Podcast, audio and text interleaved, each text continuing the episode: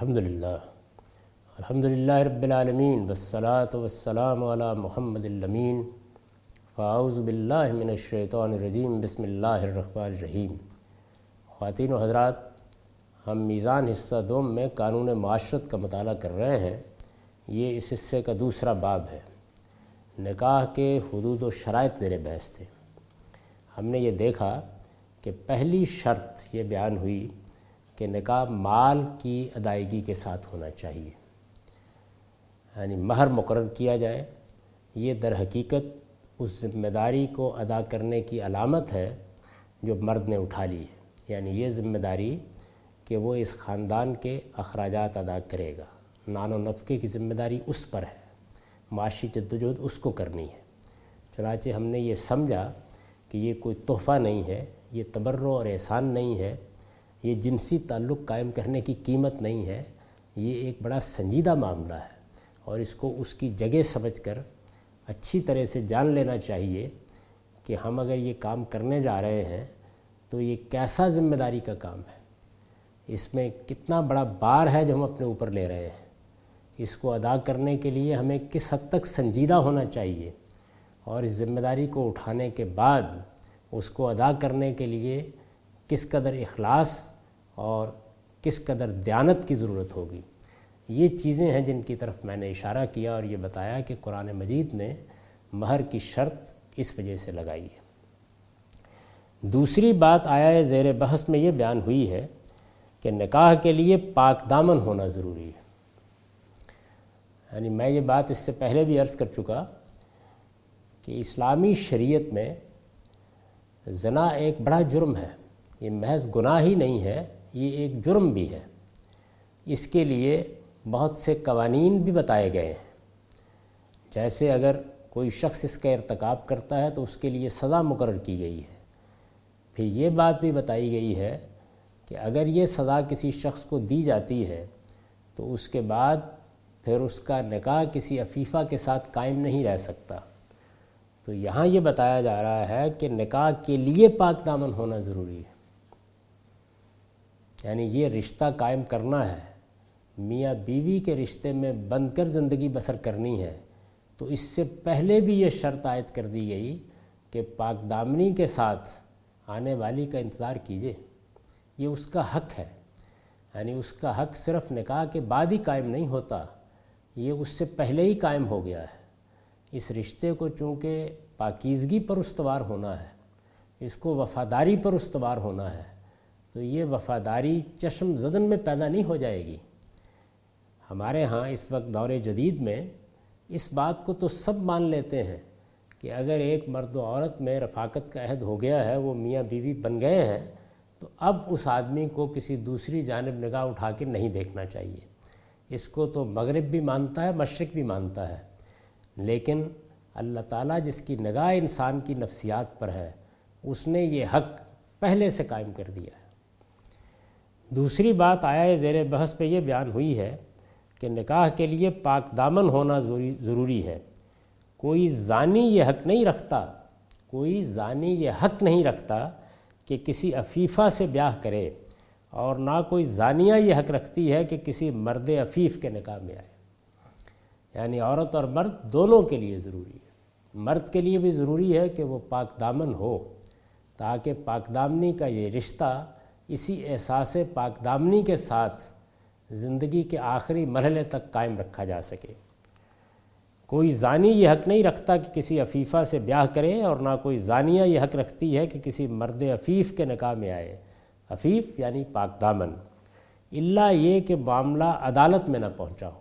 یعنی اب استثناء کیا ہے کہ معاملہ عدالت میں نہیں پہنچا، سزا نہیں ہوئی۔ ایک صورت تو یہ ہے کہ زانی ہے، بدکار ہے اور زنا اور بدکاری کے جرم میں پکڑا گیا ہے اور اس پر سزا ہو گئی ہے۔ مسلمانوں کے کسی نظم نے اس کو مجرم قرار دے کر اس پر وہ سزا نافذ کر دی ہے جو قرآن مجید میں زنا کے مجرموں کے لیے بیان ہوئی ہے۔ ایک صورت یہ ہے۔ اگر یہ صورت ہے تو پھر تو قرآن مجید نے سورہ نور میں اعلان کر دیا کہ حرم ذالک علی المومنین اب اہل ایمان کے لیے حرام کر دیا گیا ہے کہ ان کی کسی عفیفہ کا نکاح اس طرح کے کسی زانی کے ساتھ ہو۔ ایک صورت یہ ہے۔ لیکن عدالت تک معاملہ نہیں پہنچا۔ یعنی پہلی شکل یہ ہوئی کہ معاملہ عدالت تک پہنچ گیا۔ اس میں تو اب کوئی گنجائش باقی نہیں رہی۔ لیکن معاملہ عدالت تک نہیں پہنچا۔ اور وہ توبہ و استغفار کے ذریعے سے اپنے آپ کو اس گناہ سے پاک کر لیں یعنی آدمی سے غلطی ہوئی ہے، کوتاہی ہوئی ہے، لیکن اس نے توبہ کی، استغفار کی فیصلہ کیا کہ وہ آئندہ اس کا ارتکاب نہیں کرے گا۔ تو جس طریقے سے باقی چیزیں انسان کے لیے پاکیزگی کا ذریعہ بن جاتی ہیں، باطنی لحاظ سے توبہ و استغفار بھی تطہیر اور تزکیے کا ذریعہ بن جاتی ہے۔ اب وہ پاک دامن ہو گیا۔ یعنی ایک یہ ہے کہ پاک دامن رہا، اس نے اپنے آپ کو بچائے رکھا، اس نے وفاداری کا حق پہچانا، اس نے یہ حق کو شعور کی عمر تک پہنچنے کے بعد مان لیا کہ میں اب اس خاتون کے لیے وقف ہوں۔ جس نے میرے حوالہ عقد میں آنا ہے، ایک صورت یہ ہے۔ اور دوسری یہ ہے کہ نادانی کی وجہ سے، جہالت کی وجہ سے، جذبات سے مغلوب ہو کر غلطی ہو گئی۔ یا اس کا شعور نہیں تھا، یہ احساس نہیں تھا، غلطی ہو گئی۔ غلطی ہو گئی لیکن خدا نے پردہ چاک نہیں کیا، معاملہ عدالت تک نہیں پہنچا۔ قانون کی گرفت میں نہیں آیا، تو توبہ استغفار سے اپنے آپ کو پاک کر لے۔ اور وہ توبہ استغفار کے ذریعے سے اپنے آپ کو اس گناہ سے پاک کر لیں۔ محسنین غیر مصافحین کے الفاظ یہاں اسی شرط کے لیے آئے ہیں۔ یعنی جو پیچھے آیت بیان ہوئی ہے، اس آیت میں یہ کہا گیا ہے کہ ان تبتغوب ام والکم محسنین غیر مصافحین اس شرط کے ساتھ کہ تم پاک دامن رہنے والے ہو، نہ کہ بدکاری کرنے والے۔ یہ جو الفاظ ہے یہ بڑے ہی خوبصورت الفاظ ہیں۔ یعنی پہلے سے بھی پاک دامن رہنے والے، اب بھی پاک دامن اور آئندہ بھی پاک دامن رہنے والے۔ اگر یہ ہے تو پھر شادی کرو، پھر نکاح کرو، پھر یہ ادارہ قائم ہونا چاہیے، پھر یہ خاندان وجود میں آئے گا۔ جو لوگ یہ جانتے ہیں کہ پاکیزگی، تعلق کی وفاداری اس خاندان کو قائم کرنے کے لیے کتنی ضروری ہے، وہ سمجھ سکتے ہیں کہ قرآن مجید نے اس کو کیوں شرط بنا دیا ہے۔ محسنین غیر مسافین کے الفاظ یہاں اسی شرط کے لیے آئے ہیں۔ دوسری جگہ قرآن نے یہ بات اس طرح واضح فرمائی ہے یعنی یہاں تو یہ بیان کیا کہ نکاح کے لیے یہ شرط ہے اور زانی کا جہاں ذکر ہوا، وہاں اس کو ایک دوسرے پہلو سے بھی واضح کر دیا۔ سورہ نور میں سزا بیان ہوئی ہے یعنی اگر کوئی زنا کا ارتکاب کرتا ہے، بدکاری کا ارتکاب کرتا ہے تو اس کی سزا کیا ہے؟ تو وہاں یہ فرمایا کیا زانی لا ین کی ہو اللہ نو مشرقہ و ذانیت لا ین کی ہو اللہ ذان نو مشرق و حرم ذالک علی المؤمنین۔ یہ زانی نکاح نہ کرنے پائے مگر زانیہ اور مشرقہ کے ساتھ، اور اس زانیہ کے ساتھ نکاح نہ کرے مگر کوئی زانی یا مشرق ایمان والوں پر یہ بہرحال حرام ٹھہرایا گیا۔ ہے یعنی اگر کوئی شبہ تھا تو قرآن مجید نے اس کو یہاں واضح کر دیا۔ اس آیت میں بھی صاف اشارہ ہے اور دوسرے الہامی صحائف سے بھی یہی بات معلوم ہوتی ہے کہ زنا اور شرک بالکل مماثل ہیں۔ یعنی اللہ تعالیٰ نے ان دونوں کو برابر رکھ دیا ہے۔ زنا میں مرد عورت سے یا عورت مرد سے بے وفائی کرتی ہے اور شرک میں انسان اپنے رب سے بے وفائی کرتا ہے۔ اس آیت میں بھی صاف اشارہ ہے اور دوسرے الہامی صاحب سے بھی یہی بات معلوم ہوتی ہے کہ زنا اور شرک بالکل مماثل ہیں۔ جس طرح یہ بات گوارہ نہیں کی جا سکتی کہ میاں اور بیوی میں سے کوئی کسی دوسرے کے بستر پر سوئے۔ اب دیکھیے یہاں کوئی اختلاف نہیں ہے۔ یہ بات جدید تہذیب بھی گوارہ نہیں کرتی۔ وہ بھی یہی کہتی ہے کہ اگر میاں اور بیوی کا تعلق استوار کیا ہے تو اس کو وفاداری پر استوار ہونا چاہیے۔ اصلی سوال صرف یہ ہے کہ اس تعلق کے استوار ہونے سے پہلے بھی کیا یہی ذمہ داری ہے؟ قرآن یہ کہتا ہے کہ یقیناً ہے۔ اس لیے کہ آپ نے جب اس تعلق کو استوار کرنا ہے، زندگی میں یہ فیصلہ کرنا ہے، ایک عورت نے آپ کے حوالہ عقد میں آنا ہے، تو اس کے آنے سے پہلے ہی اس کا یہ حق قائم ہو گیا ہے کہ اپنے آپ کو پاک دامن رکھیں۔ اور یہی صاحب بات ہے۔ اس لیے کہ پاک دامنی یا آلودگی یہ ایک دن کی چیز نہیں ہے کہ آج دھو کے صاف کر لیں گے۔ اس سے انسان کی نفسیات وجود میں آتی ہے۔ جب آدمی ایک مرتبہ اس کا عادی ہو جاتا ہے یا ان راستوں پر چل نکلتا ہے تو اسے لوٹانا آسان نہیں ہوتا۔ اللہ تعالیٰ نے اس کو پہلے دن سے قائم کر دیا۔ شعور کی عمر کو پہنچے ہو، بات سمجھ میں آ گئی ہے، خاندان کا رشتہ قائم کرنا ہے، شادی بیاہ کے تعلق میں بندنا ہے، تو آج سے متنبع ہو جاؤ۔ یعنی جس طرح آدمی کو اس کی جد وجہد کرنی ہے کہ وہ اپنے آپ کو معاشی ذمہ داریاں اٹھانے کے قابل کرے۔ اسی طرح اپنی اخلاقی تطہیر کا اہتمام بھی کرنا ہے کہ وہ پاک دامن رہے، پاکیزگی اختیار کرے تاکہ اس رشتے کو اسی پاکیزگی کے ساتھ قائم رکھ سکے اور اس کے تقاضے پورے کر سکے۔ تو اس کے ساتھ دوسری چیز کیا ہے؟ دوسری چیز شرک ہے۔ یہ اس کے مماثل ہے جس طرح یہ بات گوارا نہیں کی جا سکتی کہ میاں اور بیوی میں سے کوئی کسی دوسرے کے بستر پر سوئے، اسی طرح یہ بات بھی کسی مسلمان کے لیے قابل برداشت نہیں ہو سکتی کہ اس کے گھر میں خدا کے ساتھ کسی اور کی پرستش کی جائے۔ یہ مماثلت پیدا کی ہے قرآن مجید نے۔ یعنی تم یہ گوارا نہیں کرتے ہو نا کہ تمہارے بستر پر کوئی اور سوئے۔ تم یہ گوارا نہیں کرتے ہو نا کہ تمہاری بیوی کسی اور کی آگوش میں بھی ہو۔ تو یہی معاملہ خدا کے ساتھ تعلق کا بھی ہے۔ تنہا اس کے ہو کر رہو۔ یہی اس پر ایمان کا تقاضا ہے۔ اگر یہ گوارا نہیں ہے، تو پھر شرک کو بھی کسی حال میں گوارا نہیں ہونا چاہیے۔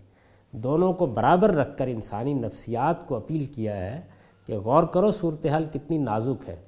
ایک چیز کے معاملے میں کہ تم کتنے حساس اور کتنے غیرت مند ہو، اور دوسری کے معاملے میں کیسے سوچ سکتے ہو۔ تو شرک کی نوعیت یہی ہے کہ اس میں اپنے رب سے انسان بے وفائی کرتا ہے۔ جس طرح یہ بات گوارا نہیں کی جا سکتی کہ میاں اور بیوی میں سے کوئی کسی دوسرے کے بستر پر سوئے، اسی طرح یہ بات بھی کسی مسلمان کے لیے قابل برداشت نہیں ہو سکتی کسی مسلمان کے لیے۔ یعنی جس نے اسلام کو سوچ سمجھ کر قبول کیا ہے، اسلام کی بنیاد توحید کے عقیدے پر ہے۔ میں جب مسلمان ہوتا ہوں تو سب سے پہلے جس چیز کا اقرار کرتا ہوں وہ لا الہ الا اللہ ہے۔ یعنی اللہ کے سوا کوئی معبود نہیں، اللہ کے سوا کوئی اس کا شریک نہیں۔ اللہ کے سوا کسی اور کو شریک ٹھہرایا جائے، تو یہ محض کوئی مذہبی اختلاف نہیں ہے۔ یہ افطراء اللہ ہے، خدا پر جھوٹ باندھنا ہے۔ تو دنیا میں لوگ باندھیں گے۔ باندھیں۔ اللہ تعالیٰ نے ان کو مہلت دے رکھی ہے۔ میں ان کی مہلت ختم نہیں کر سکتا۔ مجھے ان کو دعوت پہنچانی ہے، خدا کا پیغام پہنچانا ہے۔ لیکن میں اس کو اپنے گھر میں کیسے گوارا کر سکتا ہوں؟ یہ چیز ہے جس کو قرآن مجید یہاں موضوع بنا رہا ہے۔ یہ بات بھی کسی مسلمان کے لیے قابل برداشت نہیں ہو سکتی کہ اس کے گھر میں خدا کے ساتھ کسی اور کی پرستش کی جائے۔ یعنی جیسے یہ بات گوارا نہیں ہونی چاہیے، کوئی دیوس ہی اس کو گوارا کر سکتا ہے کہ اس کے بستر پر کوئی اور رات سوئے۔ اسی طرح سے کوئی توحید کو ماننے والا یہ گوارا نہیں کر سکتا، توحید کو ماننے والا۔ یعنی اب مسلمان اگر یہ سوال کرتے ہیں تو اس کی وجہ یہ ہے کہ توحید کے معاملے میں ان کا شعور اس سطح پر نہیں رہا۔ ورنہ اگر ہو تو ان کے جذبات وہی ہونے چاہیے جو قرآن کہتا ہے۔ اس کے گھر میں خدا کے ساتھ کسی اور کی پرستش کی جائے، بلکہ یہ اس کے نزدیک یعنی جو مسلمان توحید کا شعور رکھتا ہے، سمجھتا ہے اس کو، شعوری طور پر ایمان لایا ہے، بلکہ یہ اس کے نزدیک کسی اور کے بستر پر سونے سے زیادہ قابل نفرت چیز ہے۔ زنا اور شرک کی یہ مماثلت سمجھی جا سکتی تھی، لیکن قرآن نے دوسری جگہ اسے سراحت کے ساتھ بیان کر دیا۔ یعنی اگر یہ قرآن نہ بیان کرتا، جیسے کہ آگے میں عرض کروں گا کہ اس نے بیان کر دیا ہے، تو ہم بھی کہہ سکتے تھے کہ جس طریقے سے زانیہ کے ساتھ نکاح نہیں ہونا چاہیے، ایسے ہی مشرقہ کے ساتھ بھی نکاح نہیں ہونا چاہیے۔ جس طرح کسی عفیف عورت کا زانی کے ساتھ نکاح نہیں ہونا چاہیے، اسی طرح کسی مشرق کے ساتھ بھی نہیں ہونا چاہیے۔ یہ بات ہم سمجھ سکتے تھے، اس لیے کہ دونوں کی نوعیت ایک ہی ہے۔ لیکن یہ ہو سکتا ہے کہ اس میں کوئی اختلاف ہو جاتا یا اس میں کچھ لوگ فلسفہ بیان کرنا شروع کر دیتے، تو قرآن مجید نے اس کی تصریح کر دی ہے اور یہ بتا دیا ہے کہ زنا اور شرک میں ایسی مماثلت ہے۔ اس وجہ سے کوئی مسلمان جس طریقے سے کسی زانیہ کے ساتھ نکاح نہیں کرے گا، اسی طرح کسی مشرقہ کے ساتھ نکاح نہیں کرے گا۔ جس طرح کوئی مسلمان عورت، کوئی عفیف عورت کسی زانی مرد کے ساتھ حوالہ عقد میں بندنا پسند نہیں کرے گی، اسی طرح وہ کسی مشرق کے ساتھ نکاح کرنا بھی پسند نہیں کرے گی۔ یہ نہیں کرے گی یہ نہیں ہونا چاہیے، یہ موضوع نہیں ہے۔ اس کو آگے بڑھا کر قرآن نے ایک حکم کی صورت میں بیان کر دیا کہ ایسا نہیں ہوگا۔ چنانچہ، لیکن قرآن نے دوسری جگہ اسے سراحت کے ساتھ بیان کر دیا ہے۔ فرمایا، یہ بکرا کی آیت ہے۔ دو سو اکیس آئے، دوسری سورہ ہے۔ ولا تنکی المشرکات حتیٰ منا ولامت المومنت خیر من مشرکت ولو آجبتکم ولا تنکہ المشرکین حتیٰ یؤمنوا ولا عبدم مومن خیرم من مشرقن ولو آ اور مشرق عورتوں سے نکاح نہ کرو جب تک وہ ایمان نہ لے آئیں یعنی ایک بات جو اصل میں انسان کو ویسے ہی اختیار کرنی چاہیے تھی۔ جب یہ کہہ دیا گیا تھا کہ زانیہ کے ساتھ نکاح نہیں ہو سکتا یا کسی عفیف عورت کا زانی کے ساتھ نکاح نہیں ہو سکتا تو یہ سمجھ لینا چاہیے تھا کہ مشرق اور مشرقہ کے ساتھ بھی یہ معاملہ نہیں ہو سکتا۔ لیکن قرآن نے واضح کر دیا۔ اور مشرق عورتوں سے نکاح نہ کرو جب تک وہ ایمان نہ لے آئیں اور یاد رکھو کہ ایک مسلمان لونڈی مشرق شریف زادی سے بہتر ہے۔ اگرچہ وہ تمہیں کتنی ہی بھلی لگے اور اپنی عورتیں مشرقین کے نکاح میں نہ دو جب تک وہ ایمان نہ لے آئیں اور یاد رکھو کہ ایک مسلمان غلام مشرق شریف زادے سے بہتر ہے۔ اگرچہ وہ تمہیں کتنا ہی بھلا لگے۔ یہ قرآن مجید نے حکم بیان کر دیا۔ مذہب کے معاملے میں جس اختلاف کی بنیاد پر نکاح کو ممنوع قرار دیا گیا ہے، وہ یہ اختلاف ہے یعنی شرک اور توحید کا اختلاف۔ قرآن نے اس کو موضوع بنایا ہے، شرک اور توحید کا اختلاف۔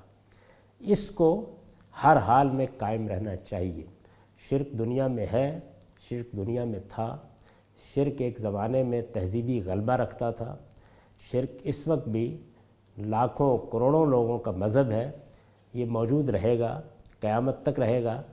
اس کو ہمیں اپنی دعوت کا موضوع بنانا ہے۔ قرآن مجید نے ہم کو یہ تو پابند کر دیا کہ ہدایت اور گمراہی اللہ کے ہاتھ میں ہے۔ ہم سب انسانوں کو توحید پر نہیں لا سکتے۔ یہ اللہ ہی ہے کہ اس کی توفیق ان کو دے۔ لیکن جب ایک معاشرت ہم قائم کرنے جا رہے ہیں تو اس میں جس طرح عفت اور پاک دامنی ہونی چاہیے، اسی طرح گھر میں توحید کے معاملے میں یکسوئی ہونی چاہیے۔ یعنی نہ بچوں کو اس معاملے میں کسی انتشار میں مبتلا ہونا چاہیے اور نہ کسی مسلمان کو یہ گوارہ کرنا چاہیے کہ اس کے گھر میں اس کی چھت کے نیچے اس کا رفیق زندگی شرک کا ارتکاب کرے۔ اس کو گوارہ نہیں کیا جا سکتا۔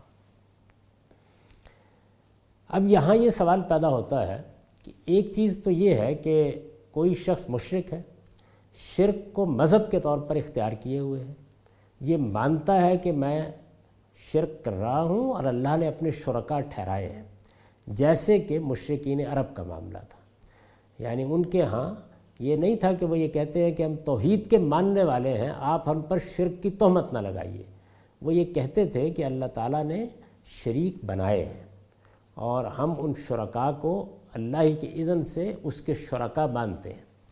تو ایک صورت تو یہ ہے کہ شرک کو کسی شخص نے یا کسی گروہ نے اپنے مذہب یا اپنے مسلک کی حیثیت سے اختیار کر لیے اس میں تو بات بالکل واضح ہو جاتی ہے۔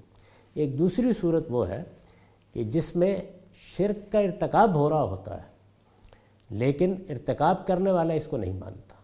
وہ یہ کہتا ہے کہ یہ شرک نہیں ہے۔ گویا وہ کیا کر رہا ہے؟ وہ توحید پر ایمان کا اظہار کر رہا ہے، توحید کا علمبردار ہے اور جو کچھ کر رہا ہے اس کی تعویل کر رہا ہے۔ یعنی اس کے بارے میں کوئی دلیل پیش کر رہا ہے اور یہ کہہ رہا ہے کہ اس کو تم لوگ شرک قرار دیتے ہو، میرے نزدیک یہ شرک نہیں ہے۔ یہ توحید ہے، توحید کے خلاف نہیں ہے۔ یہ چیز مسلمانوں کے اندر بھی زیر بحث آ سکتی ہے۔ یہ مسلمانوں اور غیر مسلموں کے مابین بھی زیر بحث آ سکتی ہے۔ چنانچہ جس وقت قرآن مجید نے یہ بات کہی تو ایک طرف تو مشرقین تھے مشرقین عرب، جن کا مذہب شرک تھا، اور دوسری جانب یہود و نصارہ تھے، اہل کتاب، جو توحید کے ماننے والے ہیں۔ اس وقت بھی اگر آپ کسی یہودی یا نصرانی سے بات کریں، تو وہ پورے زور کے ساتھ کہے گا کہ ہم تو توحید ہی پر ایمان رکھتے ہیں۔ ہم تو یہی کہتے ہیں کہ لا الہ الا اللہ اللہ کے سوا کوئی معبود نہیں ہے۔ اب جس کو ہم شرک کہتے ہیں، مثال کے طور پر یہ کہ انہوں نے سیدنا مسیح علیہ السلام کو خدا کا بیٹا بنا لیا۔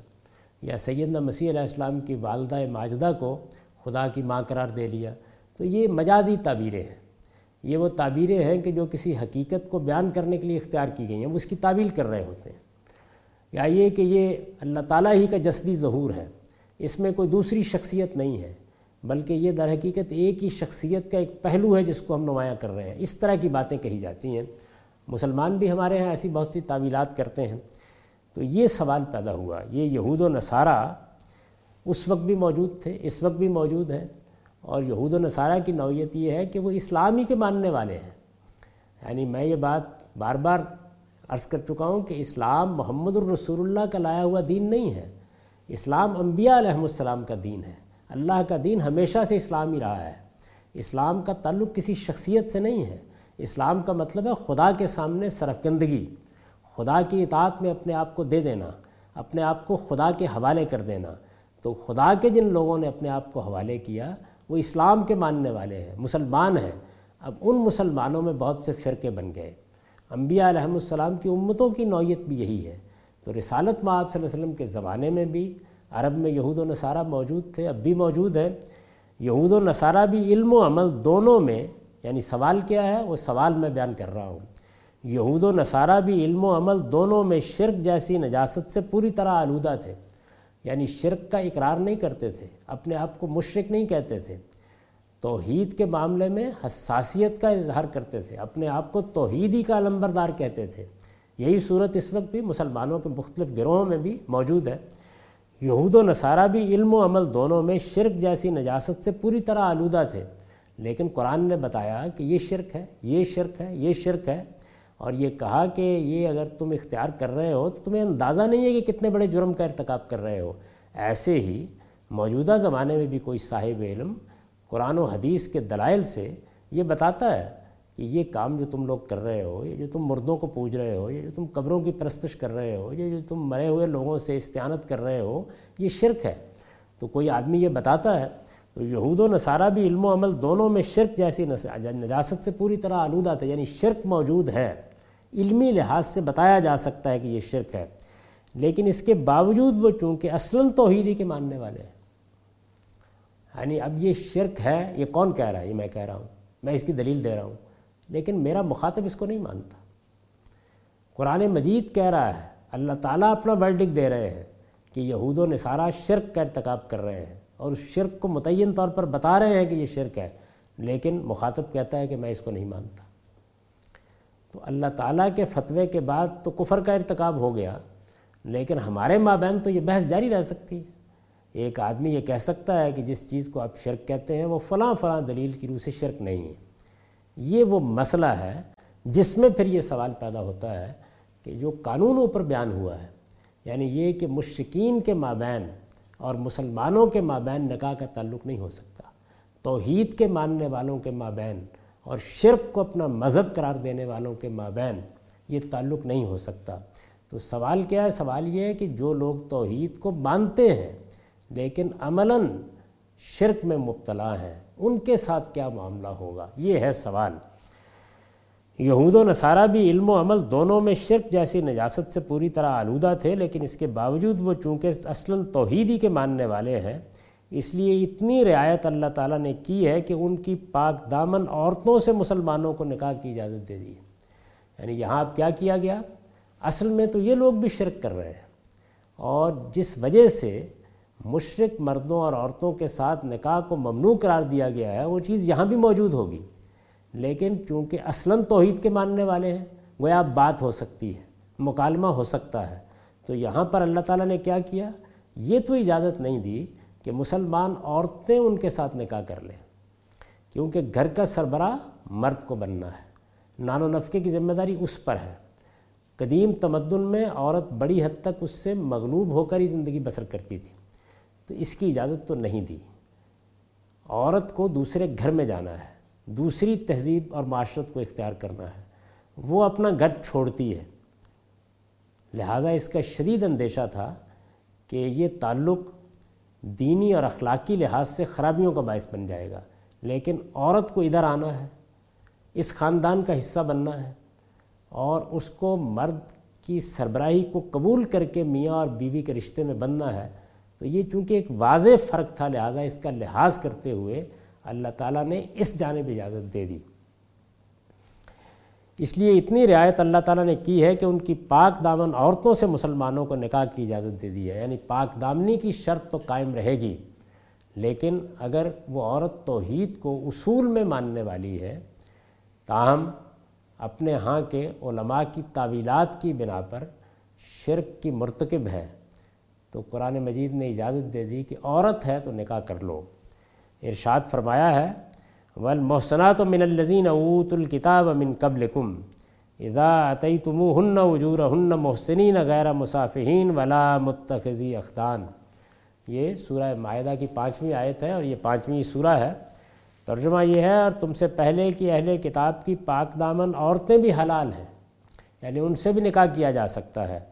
جب تم ان کے مہر ادا کرو، اس شرط کے ساتھ کہ تم بھی پاک دامن رہنے والے ہو، نہ بدکاری کرنے والے اور نہ چوری چھپے آشنا بنانے والے۔